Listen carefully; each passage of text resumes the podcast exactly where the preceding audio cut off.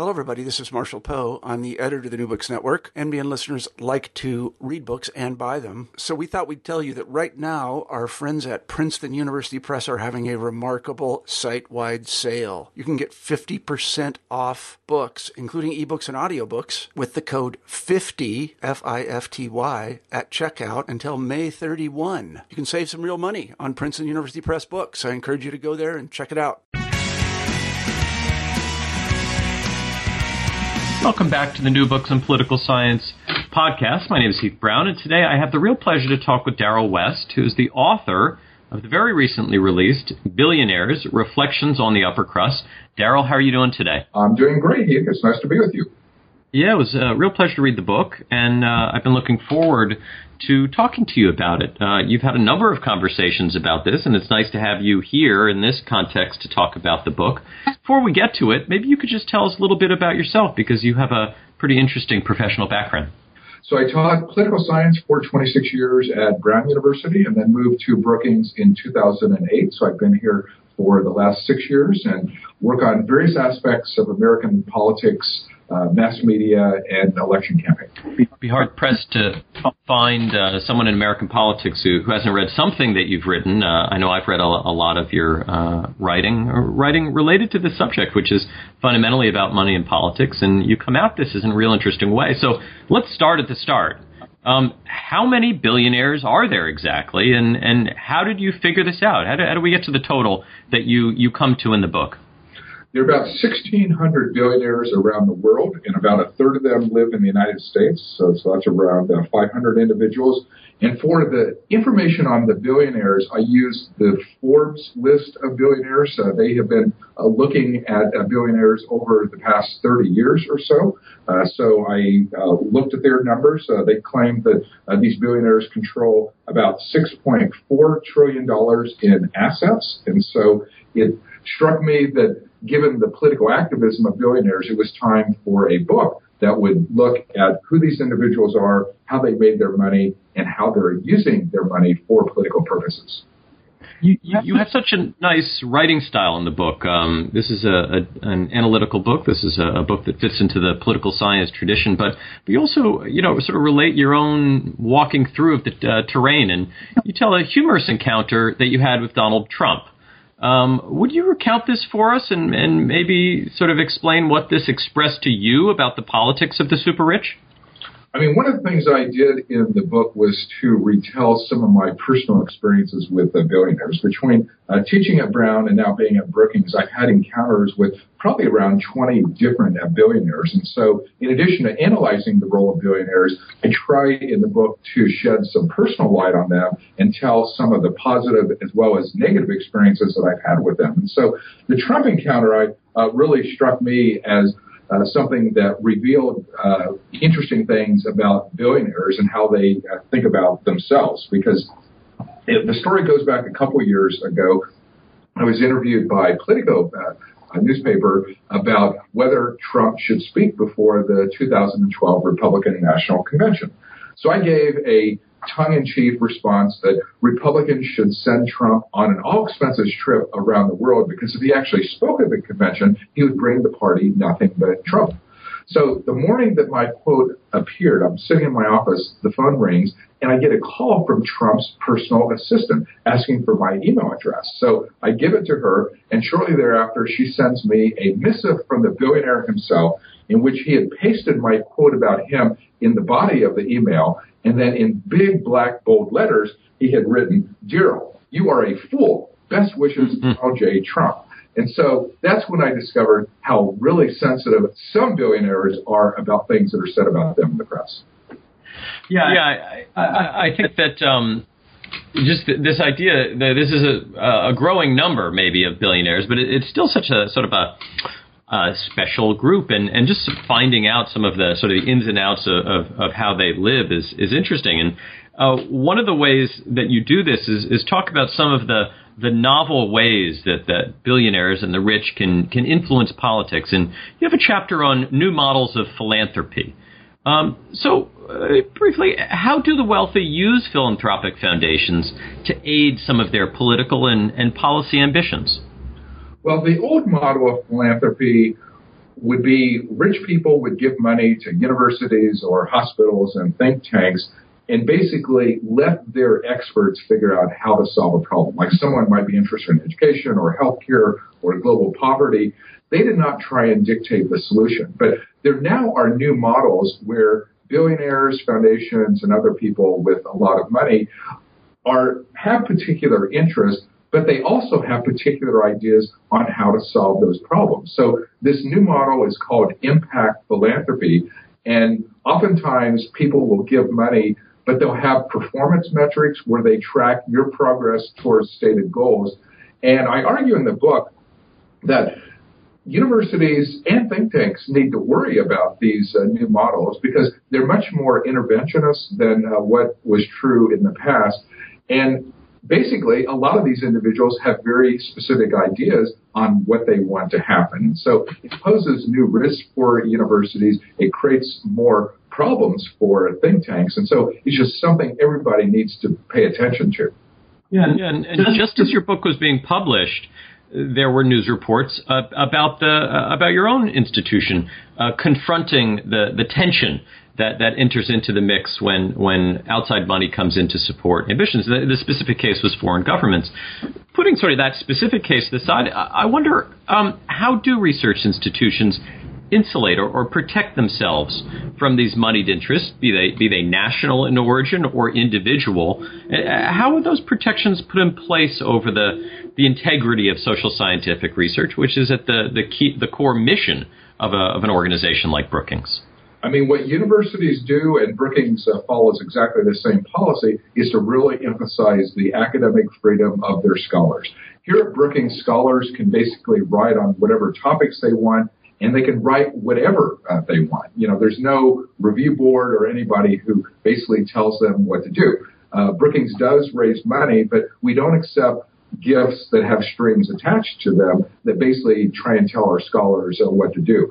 And the thing I like about Brookings is there's a wide variety of viewpoints here. I mean, even in my own government studies uh, program, uh, we have Republicans, independents, and Democrats. Uh, sometimes there are wild arguments over uh, particular things, like you know the success of Obamacare uh, or uh, various types of issues that are coming before the country. So I think the healthiest thing is for universities and think tanks to be transparent about their fundraising and where they are getting their gifts, but then to give scholars the freedom to take their research wherever it goes.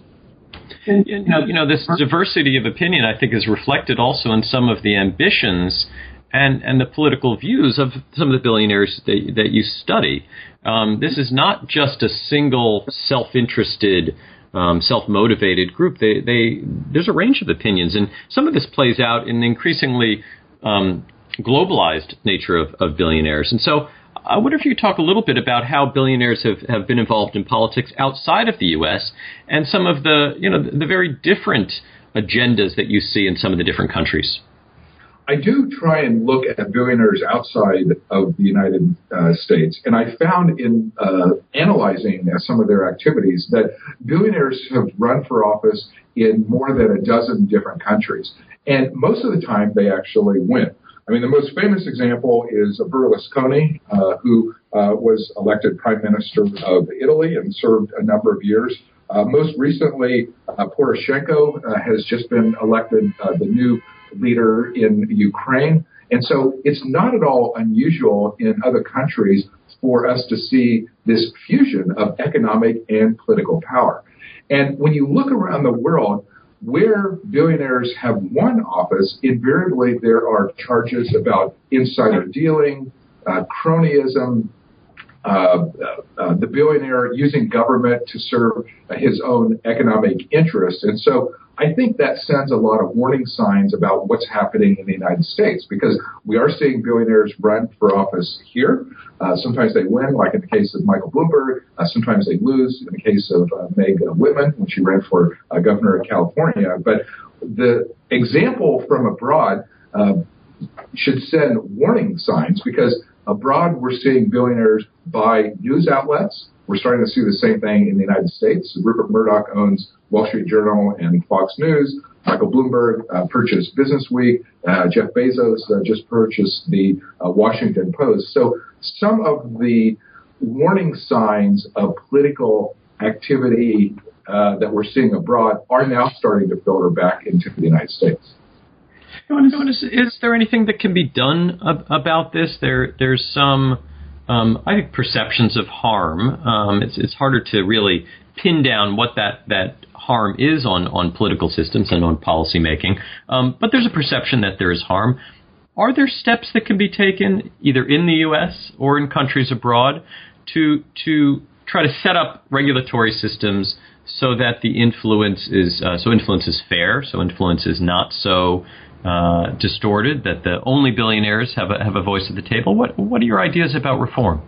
I spend the last two chapters of my book laying out a reform agenda because I didn't want to just write a book kind of talking about the problems of billionaire political activism without trying to grapple with uh, ways that we can get a handle on it. So at a minimum, we need to improve the transparency of our uh, money and politics uh, system. Uh, we know that after Watergate, there were uh, major disclosure rules and spending caps on elections and other uh, reforms designed to prevent abuses in this area.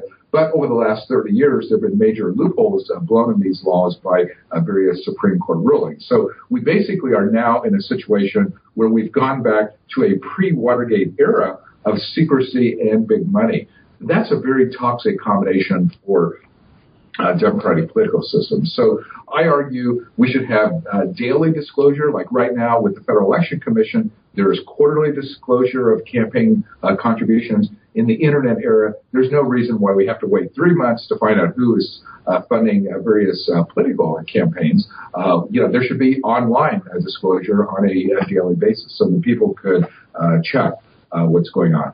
I think in the 2014 elections, we're going to have a uh, test of some of these ideas because in the closing weeks of this campaign, we are likely going to see a number of billionaires, both from the left and the right, dump a lot of money into those half dozen or so key Senate races trying to influence uh, what goes on. So anything we can do to improve disclosure of their activities wouldn't make a difference because we know from a voter standpoint, the messenger matters as much as uh, the message. I also think that on a longer term basis, we need to think about ways to promote greater social and economic opportunity. I grew up on a, a farm in rural Ohio. Uh, our family didn't have a lot of money, but through education, I was able to get a number of opportunities and ended up teaching the Ivy League and then uh, coming to uh, Brookings. The worry that I have today is that the poor kids in the Midwest and elsewhere around the country do not have the same opportunities that I had uh, several decades ago. You know, it's harder to get uh, a college education because of the high costs. Uh, there are problems in the healthcare uh, system. So I just think we need to promote social and economic opportunities uh, through the education system, through healthcare, and we also need to pay attention to our tax code uh, so that uh, there is a fairer uh, tax code uh, that we have. Now, now after, after a single quote in Politico, you got a missive from Donald Trump.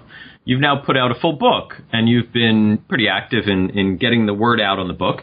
Have you gotten any similar missives from, from billionaires out there? Has anyone reached out to you and either said, I've read the book and agree with what you're saying, or or expressed more of the Donald Trump view of, of uh, your writing? Uh, have you gotten much feedback uh, from the, the billionaire class on, on your perspectives? I actually have gotten uh, feedback uh, from billionaires as well as a number of other uh, individuals. And there have been different types of reactions that I've gotten. Uh, one surprising uh, reaction, which I picked up during the course of my uh, research as well, uh, is there's some billionaires who feel misunderstood.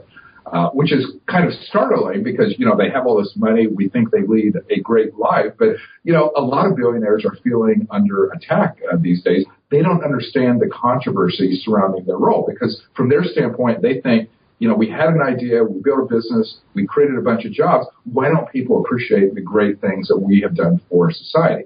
Uh, like they're not so attuned to some of the issues of social, economic, and political opportunity that I uh, talk about in the book. But there are other billionaires who actually do see inequality as a problem, both from an economic as well as a political standpoint. Uh, and they appreciate that people are out there raising uh, these uh, types of issues. So I would say there's been a range of uh, different reactions that I've heard since the book has come out. What's, what's next for you, uh, or what's next from the center that you uh, direct? Is is there another book project that, that you're starting now that this one has been brought to a close, or or is there another direction for what's going to fill your time? I'm interested in continuing uh, to analyze the role that billionaires are playing. Uh, certainly, as the 2014 election comes to a conclusion, I'll be paying close attention uh, to uh, the Koch brothers. Uh, Michael Bloomberg, uh, Tom Steyer, who's a climate change billionaire, and just seeing how they are using their money to try and influence the process. After the election, we're going to continue to monitor uh, both what happens with billionaires in the United States as well as around the world. Uh, what I've discovered in looking globally is this link between uh, wealth and politics is an issue in virtually every country, and different countries are handling it differently. You know, in Russia and China, they're cracking down on their uh, billionaires. They're worried about the political activism. Uh, in Europe, they're concerned about what happens when uh, wealth uh, tries to uh, influence the political process. So there's certainly going to be plenty of interesting cases to analyze in the future, both in the United States as well as abroad. Um, um, the book is really interesting. Uh, uh, again, the title of the book is Billionaires Reflections on the Upper Crust. Uh, Darrell and his, his editors, uh, I did something uh, somewhat unusual in, in the printing of this book. They included, in some ways, a critical comment. Uh, you know, we we always look to the, the jacket of the book and you get uh, universal praise, but uh, the the you put in a, a quote by Michael Medved that says that you know he um, disagrees with you uh, largely, but that he really enjoyed the book. I, you don't see that very often, so I wanted just to commend you on on doing something that uh, that most books don't have, which is sort of a little bit of the other side. Um, the book was published this year by Brookings Institution Press. Uh, I think it's a really interesting read. Darrell, thank you very much for your time today. Thank you, Heath. I enjoyed talking with you.